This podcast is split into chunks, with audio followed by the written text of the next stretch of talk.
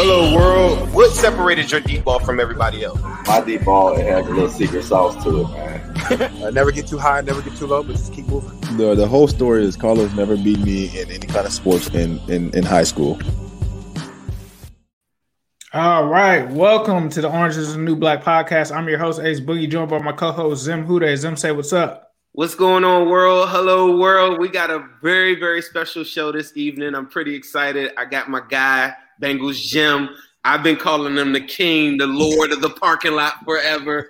Even when I didn't know anything about anything, it was one guy that I I definitely spotted in the parking lot at Paul Brown. Bengals Jim, what's up tonight, man? Tell mm, people how. Man, hey, who dey, everybody? Thanks for having me, guys. I'm excited about this tonight. Thanks for having me.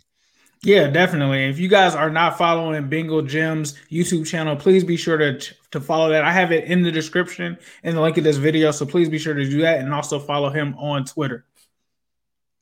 Yeah, man. Um, I guess I just want to start off by just saying, like, tell the people, like, it, it's some younger kids that follow us, it's some older guys that follow us that maybe never been to Paul Brown or maybe never caught you on Twitter or never seen some of the stuff that you do.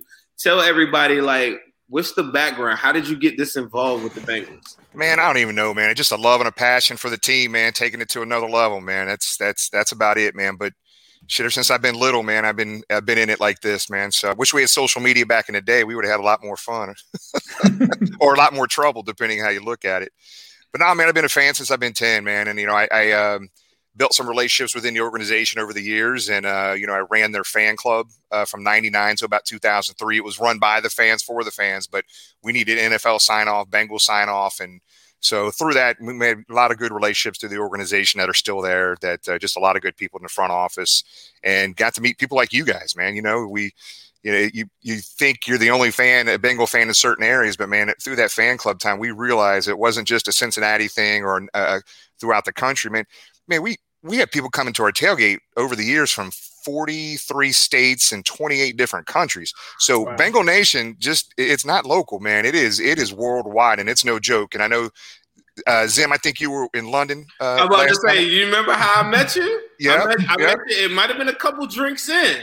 I think it might have been. Man, might have been a couple drinks, but I, I, definitely walked into you at the bar, and you know, and it was all love. It was positive, and, and I remember yep. like the yeah. I remember when I met you. I had never saw you that close before. I saw you at a tailgate before, but I, you know, I do remember meeting you somewhat at yep. bar in, in London. Yeah, man. So you you got to see it, Zim. Bengal Bengal Nations worldwide, man. It's no joke, man. People can say what they want, but there are diehard fans all over the place. Yeah, definitely for sure. Like me being uh, from Cincinnati and growing up there and, and seeing all of that culture and then moving to Florida and then seeing like so many Bengals fans down here, it was it just kind of threw me off. Like I would go out and just see, of course, like Bengals car decals and stuff like that. And I'm saying a who dey, and I'm having conversations with guys here at the Publix, and it's always like, you know, how are you a Bengals fan? There's always either some kind of tie to Cincinnati, or it was that they like Chad Johnson, or it was just that they just fell in love with the uniform. So that's like the dopest part because me and my wife, she's from Detroit, so she's like a Lions fan. So um, she's not really into the Bengals per se, but we went to a Jacksonville game down here, and it was like preseason, and people were like, "Why are you going to a, a preseason football game?" I'm like, "It's the Bengals. This is my team. They don't come to Florida like that." And it was funny because when I went to the Jack Stadium, it was like Bengals fans took it over. It was insane. There were a whole bunch of Bengals fans there. We were cheering and everything. And at halftime, we went out, and you just see all of these like Bengals fans, and my wife was like, "You guys like really turned out." And I'm like, "Yeah, we have some diehard fans, and we're not just in Cincinnati. We are all true. over the place." True, true. They and, and, NFL can can their narrative. You know, the the Green Bays and the Pittsburgh. I'm telling you, man. Uh, I've been to 28 different NFL cities, and Bengal fans travel. Let me tell you. Yeah, we do. Am sure. I the only one that I I hate that question when I get it the condescending way when somebody meets me and they say, "How do you become a Bengals fan?" You know the reason I started my page and social media, whatever, is so I can eliminate that. Like when you meet a Steelers fan or whatever, like nobody ever says, "How do you become a Steelers fan?" Right? They just accept it, and I think because True. the history is just like so unlucky and so you know unfulfilling for some or whatever, it just raises this question. You got this na- this national narrative that You know, like, uh, did you see the tweet where the guy saying the thing about the Chiefs? He's like, oh, this is what the offense would look like if uh, Joe Burrow. And I mean, I don't know, like, and I feel like those are some of the reasons why they, when we look at the hall and we and we talk about some of the guys that we're going to talk about today, I feel like we get slighted because of this national joke that just keeps on getting perpetuated until all of these people that casually just watch football or don't watch the Bengals. Because had you watched the Bengals today, in no game was Joe Burrow running in circles. Was he hit? Yes, he was. Did he drop back a lot? Yes, he was. But he wasn't running in circles looking like like Pat Mahomes was with that that line. The line was never that bad, in my opinion. Hey, hey Zim, Ace, but you know what? Hey, just wait till next year. The joke's on them. They're not going to be asking us anymore because uh, it's right. it's going down next year, man. Yeah, right, hundred yeah, percent. Sure. But um, I, I talked about like briefly just about like the Hall of Fame slight or whatever. You had a show I think it's been about like two or three weeks now, but like just talk about like you you do a show all the time. Like let's get that clear for everybody. But you had a very special show that I tuned into. I didn't get a chance to catch all of it, but tell everybody about like everybody that was on that panel because it was star studded. Man, it was uh, total beyond what we could even thought it would turn out to be. So we did a Super Bowl 16 special uh, where we had a lot of relationships with all the former players. So um, we had Chris Collinsworth on, Ken Anderson, Anthony Munoz, my man Pete Johnson, Reggie Williams, Pat McInally. I'm forgetting somebody. We had seven, but we had all these guys on the screen at one time, and we, our biggest concern was were they going to step on each other? They couldn't get a conversation. Is um, it, it, it was uh, I'm sorry, Dave Lapham was the, the seventh on there. We had Gary Burley was supposed to to make it. Gary Burley uh, was kind of a backup lineman in 81 and 82 at that point, but but man, the conversations, the stories, I thought I've heard them all. And that show, that episode, man, we went way long. We we were talking before we came on air tonight about trying to stick to a schedule. Man, we just let it go because right. those guys, those guys just had so much fun. And to hear some of the conversations and and those guys banter back and forth, how they were, you know, Chris Collinsworth was was kind of nudging Pete a little bit about wearing pantyhose in the freezer bowl, and Pete was, I, he goes, Chris, I ain't wearing no pantyhose. What are you doing? it was it was a blast, man. And and I'll tell you, um, I did not expect it to turn out like that because we didn't know until we didn't know Chris Collinsworth was officially going to show up until about two hours before the show. Oh, wow. and, and, I'll do a quick story. So I, for two weeks prior to that, I got the okay from everybody, even Chris. So that afternoon, I'm like at whatever six o'clock show was at eight. I'm texting the group because I gave him format what we are going to be doing. And I said, Pat McInally a text. I thought he was texting me directly. And Pat goes, Pat goes, I'm really looking forward to tonight. And I was like, I responded, thinking I'm responding to Pat McInally, not the whole group. I said, Pat, we're looking forward to it. It's going to be exciting.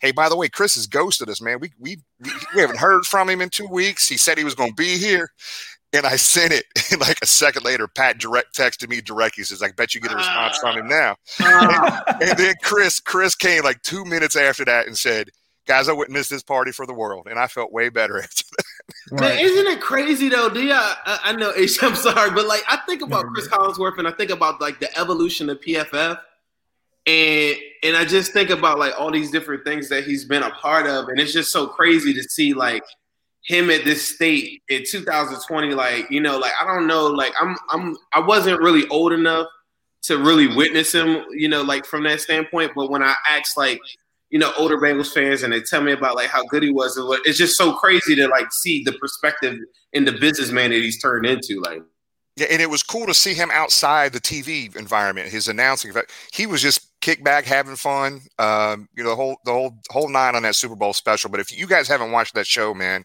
uh, if you if you're watching right now, that is one. You don't have to watch anything else. You will have a smile on your face the entire time. I got a text message or an email from the organization yesterday. Um, a lot of people in the front office got to watch that episode. They loved it, man. It's it's it's a oh, great one. Yeah, it definitely was a great one for sure. Bringing all of that history back. One thing that I want to ask you about because I think you do a great and wonderful job about giving the kind of what it was like to be a Bengals fan in the 70s and 80s and, and from that historic standpoint for someone like me who kind of came up through like that 90s era I haven't really seen this success outside of like 2005 2015 but that's nothing compared to actually going to a Super Bowl could you just talk about like that run? What was it like back then for those who may be too young like me to know what it was like to go to the Super Bowl or to have that kind of team and that kind of star power? You talked about Ken Anderson winning the MVP. What was that like to be a Bengals fan back then? Yeah, that's crazy. Like in '81, I, I, was 10 years old. That was the first year I ever really got to watch football start to finish. Just hell of a year to start watching it the way I did. I, the only thing I, I just remember that year, I remember bits and parts of the games and a lot of different things that happened. But the thing that really sticks out to me the most is, and again, I didn't get outside of Cincinnati at that age, but I've never seen this city the way. I mean, we have the Cincinnati Reds here, who I love the Reds. We have the UC Bearcats, Xavier Musketeers, love them all. I'm a home. I'm a home. I, I'm a homer when it comes to sports here in Cincinnati. But um, I've been to the Reds. I've seen the Reds win World Series, but this town has never been like it was when the Bengals went to the Super Bowl in '81 and '88. like I can't even begin to tell you how crazy this town was. Uh, but you know, to the, the rookie Chris Collinsworth, everybody loved that dude. Um, you know, Ken Anderson, and then we got to the you know they had some good years in the mid '80s there as well. '87 they should have made the playoffs, uh, but in '88 uh, the way it all came together in '88 was special uh, as well. But man, I, I, don't know how to explain it, man. It just I, I remember when I was real young, my I was 16, I could get a job. Mm-hmm. Uh, the first job I got was being a peanut uh, selling peanuts and pop at the Bengals and Reds games, and wow. the only reason I got it was to go down. I would sell, make about 60 bucks the first half. And the second half, I'm walking around watching the game when I'm 15, 16 years old. That's why I got the job. But the city was crazy, man. And the Super Bowl runs that, you know, um, is you know when you talk to a lot of people around the world how they became Bengal fan. The older first game I ever watched was the Super Bowl in '88.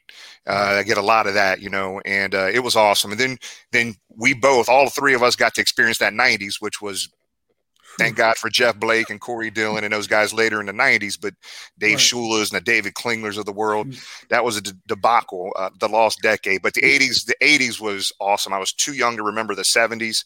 Uh, I never really got to see the Bengals playing the old pumpkin head helmets uh, like over my shoulder here. I'm intrigued with the 70s and the history and the great teams that they had. Uh, in the 70s that totally just get lost in history. And, and one of the things we're trying to do, myself, James, Jamie, and, and Tom, is keep that history alive, man. The team's doing a lot better job of that right now. But how can we start, you know, just educating and help people understand that that 70s and 80s and even the 90s, as bad as we were, we had some damn good ball players, guys. Right. No, that's that's for sure. Go that ahead, was sir. one of the questions I was going to ask you is that, you know, there's a lot of pessimistic Bengals fans currently right now. There's probably some in, in, in the lab tonight, right? At this lowest point, you know, and I know you, and every single time that we talk, it's always positive conversations. At its lowest point, did you ever feel like, like maybe I get a second team? Maybe I like think of, uh, you know, like something else or anything like, because I do meet people that say, "Hey, this is it for me," or "Oh, the Browns are my second team," or "The Bills are my second team," or weird, like, well, not weird, but things that are unnatural to me, like you know, like at its worst did you ever feel like never, never, never, ever, not once? Uh, I will tell you um, why. Why did uh, you feel like? Yeah, I, I, I, don't know. I think it's a lot of. It has to do with. Um, I'm a Cincinnati guy through and through, and, and I will never ever root for a football team outside this city. Um, is the way I felt, but I, you know, I got to see the '90s as it got later in the '90s and early 2000s people had different people had breaking points, man. You know, they were like, you know, done with it. And I got to see that over the years and over the decades. Like some people were just done, tired of the losing, or tired of not winning a Super Bowl, or you know, the the old '90 narratives, which is all gone. They're still living in the past. Um, I, I, don't know, man. It's just me, man. The, the, passion and love I have for this organization, this team, uh, the players. Um, they can say people can say anything they want, man. I'm here regardless, win or lose. And it is funny though how you you hear that like like the Cubs fans, baseball, as awful they were for decade after decade after decade. Oh, those are the most loyal fans in the world. Bengal fans, the, the lost decade. It's been 30 years since we won a playoff game. We are the most loyal fans in the world, guys. Let me tell you, I, I love this city and I love this organization. I love the team. Uh, I am ingrained in this, man. I, am I'm, I'm I'm never leaving. No, I'm with I'm with you, Bengal Jim. It's funny because uh, those early like 2000s and late 90s, that was when I became a fan, and that's what kind of made my fanship so strong because it's easy to cheer for a team when they're successful, right? Like when the Patriots started getting good, um, talking about the Drew Bledsoe era and stuff like that. It's easy to jump on a bandwagon for a team like that. I remember what Jim is talking about. That was like the lowest point was like the early 2000s. That's when a lot of people in Cincinnati were just giving up and stuff like that. You're talking about Gus Frerotte. Like these were bad teams, like Akili Smith, all of those guys. And so I remember being at an age where I was more into knowing what was going on with football at that time. And that's when I moved right back to Cincinnati around probably say like 2001, 2002. So I was more aware of what was going on. And that made me appreciate it to where in 2004, when we go eight and eight, with uh, Marvin Lewis, I'm celebrating like it's yep. a Super Bowl. Like yep. I'm acting like it's a Super Bowl because it's like I'm used to winning one or two games a season. And then it goes into 2005, where for me, for my era, that was like when the city was was going crazy when we had Palmer, like the whole city had the energy. People who had given up being Bengals fans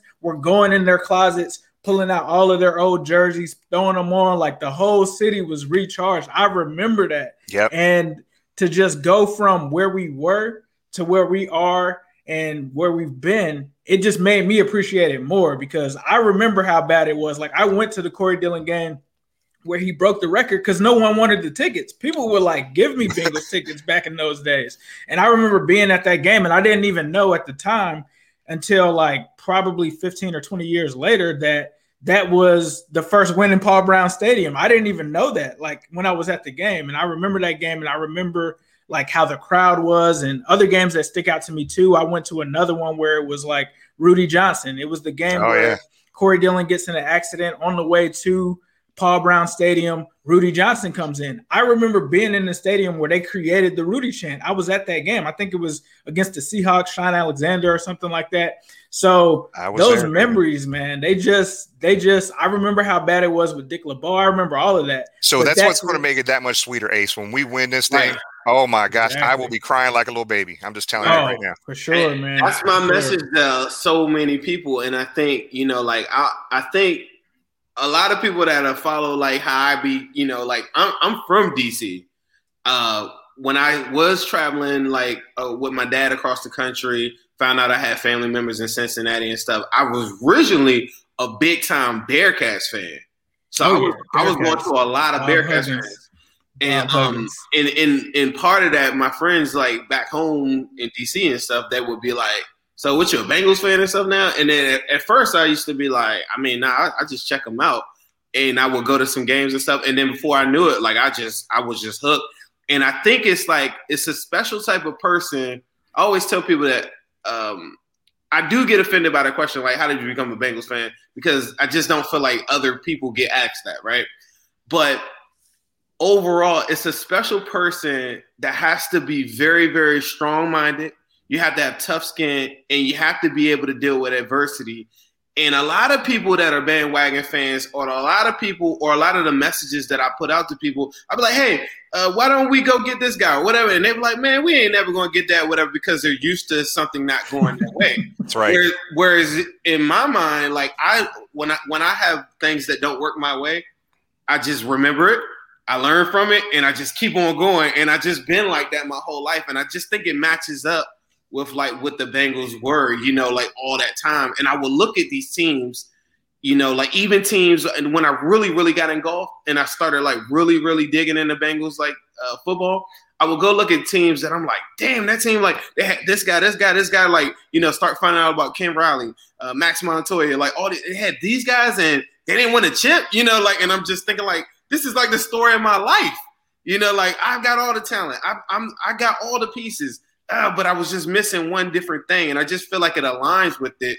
And a lot of different people, I just think that go to the bandwagon right just aren't in it for the long haul. And, you know, like maybe they're spoon fed a couple things. You know, I don't know. I just yeah, really you gotta hard. be you gotta be in it I for agree. the long haul of, of this team because I think one thing, one other effect of that is that's how I got into the draft was because of the Bengals because I wanted this team to get better. So it made me research and look into certain players. Like I remember being I feel like in Tri County Mall, and I think this was the year that we drafted Chris Perry. And I uh-huh. wanted us to take Steven Jackson. I was like, okay, it's a no brainer. Steven Jackson's there. I had done all my research on him. We're going to take Steven Jackson. And I remember being there, and I think we were like in a furniture store, and I'm like in the entertainment section waiting for this draft to happen with my dad.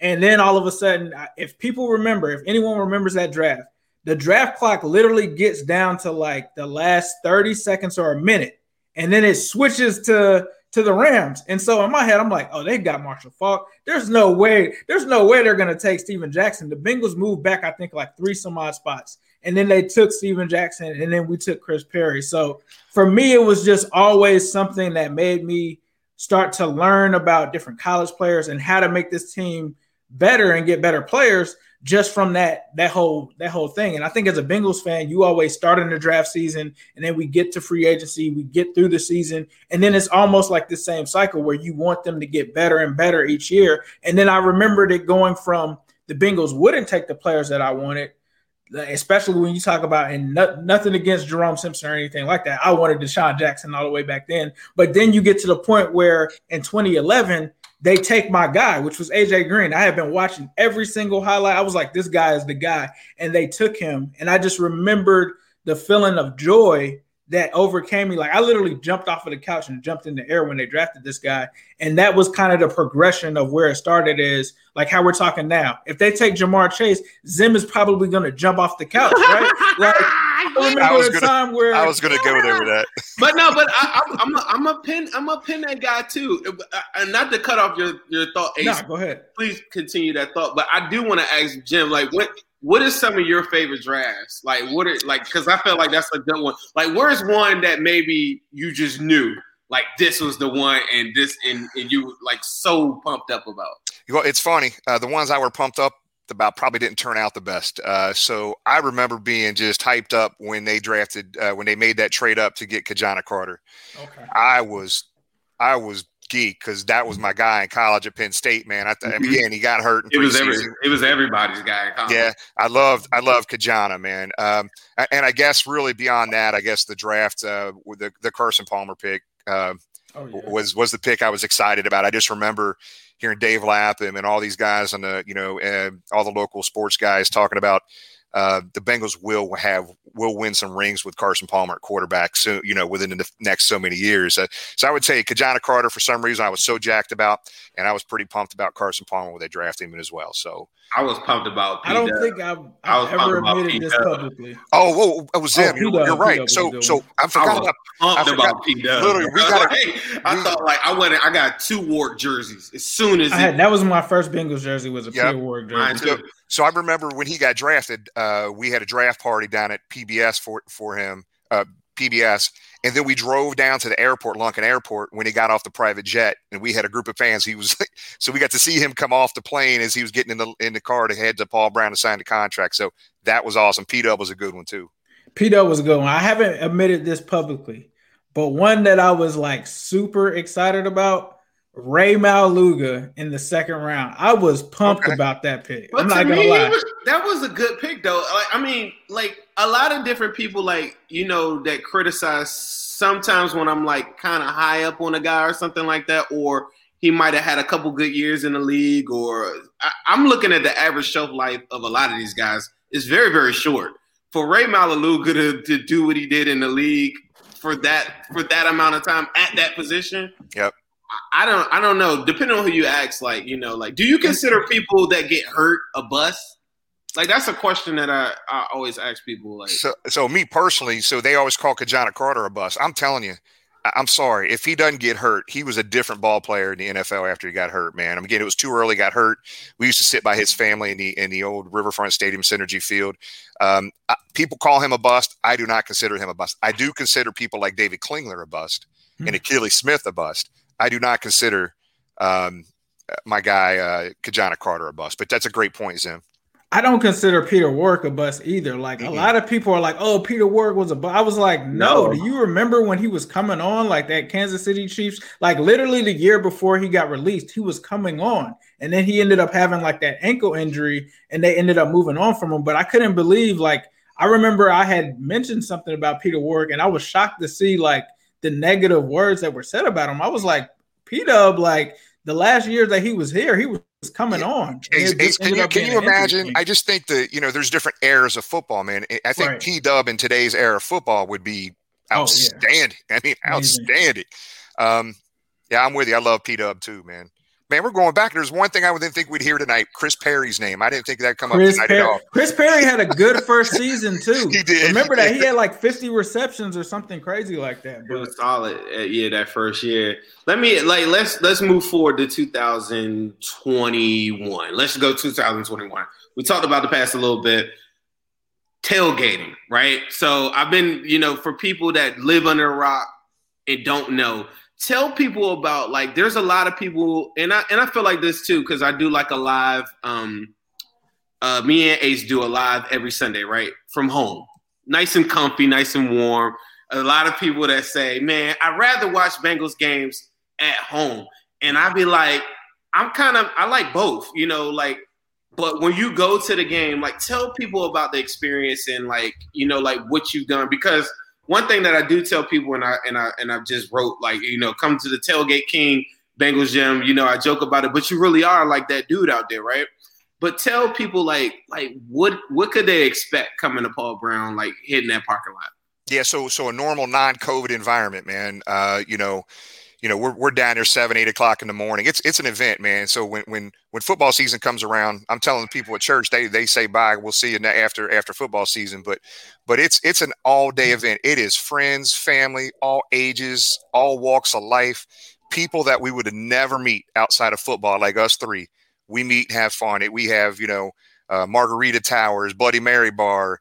I got a, a real good friend of mine, who's owner of a brewery here in, in town, 16 Light, who brings beer down for us. Um, we have tons of food, uh, great music when I'm playing the music, not James. When James, my buddy James got it, he's playing some country stuff, but I got the good stuff, guys. Uh, but we have fun. We got a lot of player, former players that come down.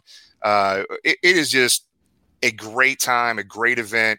You know, we start packing up about 20 after 12, 12:30 ish. We get in right about right about kickoff but it's it's a great time. We do a lot of fun events. We have a lot of media come down and, and, join us as well, but a lot of former players. But we have people coming in from all over. Like I said earlier, man, we have this giant map of the world and the country on there, and people come down and put a pin where they're from, and you you should see this map. It's crazy. Forty something states, forty three states, I think 28, 23 to twenty eight different countries. Um, it's a fun fun time, and, and usually when people come in, guys, it's it's um, if they're coming in Saturday, I'm taking them out Saturday. We're doing stuff Saturday as well, showing them around town. But it's the tailgate didn't stop after the game. The Bengals win. We're staying in that parking lot for a few more hours as well. It's a seven in the morning till seven, eight at night uh, event. And uh, I will tell you, Cincinnati tailgating, not just our tailgating, we got anywhere between two to 400 people show up at a tailgate. And, and you don't have to pay to get in. You just come, show up, and have a good time. But at one point, I think in the early 2000s, late 90s, uh, Cincinnati was ranked number five, top five in the, in the NFL in tailgating. Oh, and wow. I'm just telling you, you know, the, the NFL narrative is tailgating in Lambeau or tailgating in Pittsburgh. I've been to 28 different NFL cities, guys. Tailgating is no different um, in, in the cities. It's just what the NFL narrative, what they want you to believe and what they I want agree. you to hear. But I'm telling you, man, it is it is a you will get a lot of unique experiences, and our tailgate is just one of many. But we have so much fun down there, guys, and and it's I love it, man. It's a it's a passion, it's a fun, it's a fun time. And remember, it's not just me, man. We have a group of people to put up this production that we put on. Man, it's it's a big time event, and uh, we have a lot of people involved helping. Wait till we connect our worlds and it. It's going it's going to be on fire because I got some ideas. I got I got some stuff. So we're going to talk off air too about this stuff too, but. Wait till we connect all our worlds and we get all everybody on board with with that. Oh, we, we got to talk oh, definitely. So, Jim, I gotta ask you. Obviously, the draft is coming up. Who do you want at five, and what do you think the Bengals should do just in this draft? So, so here's what's tough, man. I, you know, I love the draft talk, man. I'm a draft geek, but but I can't determine what's going to happen in the draft until I what I want them to do a draft until free agency is done. So, right. So here's my take: if if they can sign one of those, you know, uh, Thuney or Sharif or, or, or Trent Williams, um, if they sign one of those guys as a starter, um, I don't know if they're going to pay the money. I mean, these guys are asking probably 13 to 15 mil. I don't know if they're going to pay that for a guard. Trent Williams potentially could be in that mix uh, for, for probably 12, 12 or 13 mil potentially. But if they get one of those guys uh, there, um, I, I, I, still think if Sewell was there at five, they take Sewell, even if they get one of these guys. Uh, Man, I'm in, not mad. In my in my opinion, now I think I know you love the receivers, Zim. I know you love Chase. I love the receiver. I love Chase, man. It's, but, a, uh, it's, a, it's a deep receiving class as well too. Exactly, exactly. So so I think I mean the biggest needs for us is going to be, in my opinion, is the you know getting pressure on that quarterback, the edge rusher, and our offensive line. So we've got to get one of these three guys in free agency. Oh, they're um, going to get one. Yep, I think I think they will. I think they will. And, and my argument to people, and it's not even an argument; it's just a thought process. Even if you go that route, and uh, I saw the news earlier that Moton is probably going to get franchised. That's that's the tackle I've really, really been looking at. But um, yeah, he's going to get franchised. But even if you get Trent, even if you get Thuney, don't stop there. Exactly. Like, just get the, get that guy, maybe get a mid tier guard or something like that. So now Xavier Su'a-Filo, Spain, uh, and Adeniji, who they have listed as a guard now, they battle it out with the new guy, right? Then you go, but but before you even get to that point, you go to the draft. Now the board's wide open. Now I don't look crazy looking at Ja'Marr Chase just exactly the same way. I, I was I wrote a tweet earlier today and it got a lot of traction on it, but I was saying people that are are just poo pooing this whole Ja'Marr Chase at five or whatever just because we need a line, right? There were people in the AJ Green draft I remember that stood on the table for Tyron Smith. I remember that vividly. They wanted him, Patrick Peterson. It was a couple of other guys that wanted him, but AJ Green was presented to us on the board. They felt good about their line.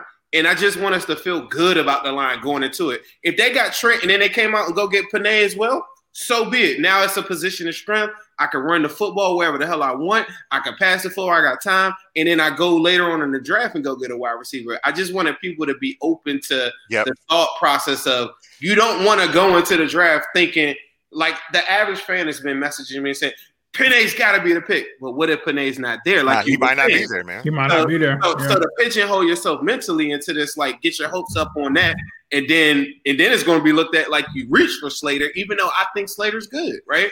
But either way, you can't go into the draft just thinking like I'm going to go get this one guy. I just want the board to be open, and that was the message. Yeah, good point. Good point. I mean, there's probably going to be four four tackles taken in that first round potentially, and then you got some good guys that you know that are, that are probably playing tackle right now that, that will probably play guard in the NFL. And as that are reaching the second round, when you got uh, uh, is it Leatherwood from Alabama? That guy's a beast, man. And, and, now he he might be more suited to play the inside inside. Uh, I'm going to move in the guard for sure. Yeah. So I mean, there's there's some it's some guys. I'm, about, I'm about to drop a video on Wyatt Davis, uh, guard. I really yeah. like. I'm gonna drop it later on tonight. That's another like like it's it's a ton of guys from the offensive line that'll be there in the second round that'll be sitting there looking right in our face. And then the same argument be, can be had about guys like I don't know if you've seen the wide receiver like Rondale Moore. Like say he drops down and then you took care of Penei in the first round or different things like that. There's so many different ways to orchestrate the team. We just we just all have PTSD from Cedric Ogbuehi, Jake Fisher, Jake and, Fisher. and, Joe Burrow getting hurt. And I think that was, I that think that's just draft. that's just the issue there is we worry about are they gonna pick the right guy? Are they gonna solve this problem? Because for me, this problem has been a recurrent issue since I want to say about 2017. Like ever since Kevin Zeitler and Andrew Whitworth walked out that door, it hasn't just been Joe Burrow with bad lines. It was Andy Dalton before that. So I think a lot of people just want them to finally solve this issue because they've gone about it. They've tried to. They went exactly. out and traded. But since Marvin Jones guys. has been gone, it's since Marvin Jones. Marvin Jones. Is, that's another I feel, issue. I feel like we've since Marvin Jones has been gone. Exactly. That's exactly right there's been certain issues that have been recurring for the Bengals. I would say that it's the offensive line, it's the speed resi- receiver like Zimasan. Ever since Marvin Jones left, they haven't been able to fill that need. You talk about the linebacker, it's been getting better, I think, with this past season. But ever since Vontaze Burfict left, it's always kind of been wide open. I'd even go back as far to say Johnathan Joseph when we lost after we had Leon Hall, we've always had one good corner, and then we've struggled to kind of fit that second corner where we have the two lockdown guys. Since yeah, then. I'll tell you guys, uh, I, I, think that the, the Bengals had a stretch of great drafts. We had great depth 13, 14, 15, some of the best depth in the NFL that 14 and 15 year. Um, and then, you know, them letting Zeitler go. To be honest, I wasn't mad about Zeit because the Cleveland Browns made him the highest paid guard in NFL history at the time right. We weren't going to do that. Whitworth going was a mistake, but the draft that really killed us, man, the, the downfall of the offensive line that we're trying to recoup, recover from right now uh, was that 15 draft uh, yeah. when we, you know those you know, Ogbuehi and, and um, uh, Fisher. Uh, th- those were going to be our starting our bookends for a decade, and neither one of them panned out. Right. right. Um, just before we go, because uh, we gotta we gotta close this puppy out. We could talk about this all day. I do want to. Let me ask you this real quick. Do you keep William Jackson or Lawson if you had to pick one? So I think the, the desperation you have to keep uh, Lawson. The, the the the the rush that we got. He's the only one getting consistent rush on the quarterback, right. and that's a big part we need to address this offseason as well. There being free agency or the or the draft. I'd love to have them both guys, but you got to keep uh, you got to keep Carl. Got to keep him. Agreed. Right. Closing out, man. Uh, Bengals Jim, tell everybody where they can follow you at. Um, tell them about the show. Um, and where can they, you know, look for you right now? Yeah, just on Twitter and Facebook and YouTube. Uh, Bengal jim Um, uh, on Twitter, it's Bengal jim's underscore BTR. BTR stands for Before the Roar. My buddy James came up with that name uh, for the tailgate. Uh, the, the show, the YouTube show that we do is uh, Talking Football with Bengal Jim and Friends. We started that last March. I having a lot of fun with that one. Make sure you catch that Super Bowl 16 special, please. You'll love it. I promise you.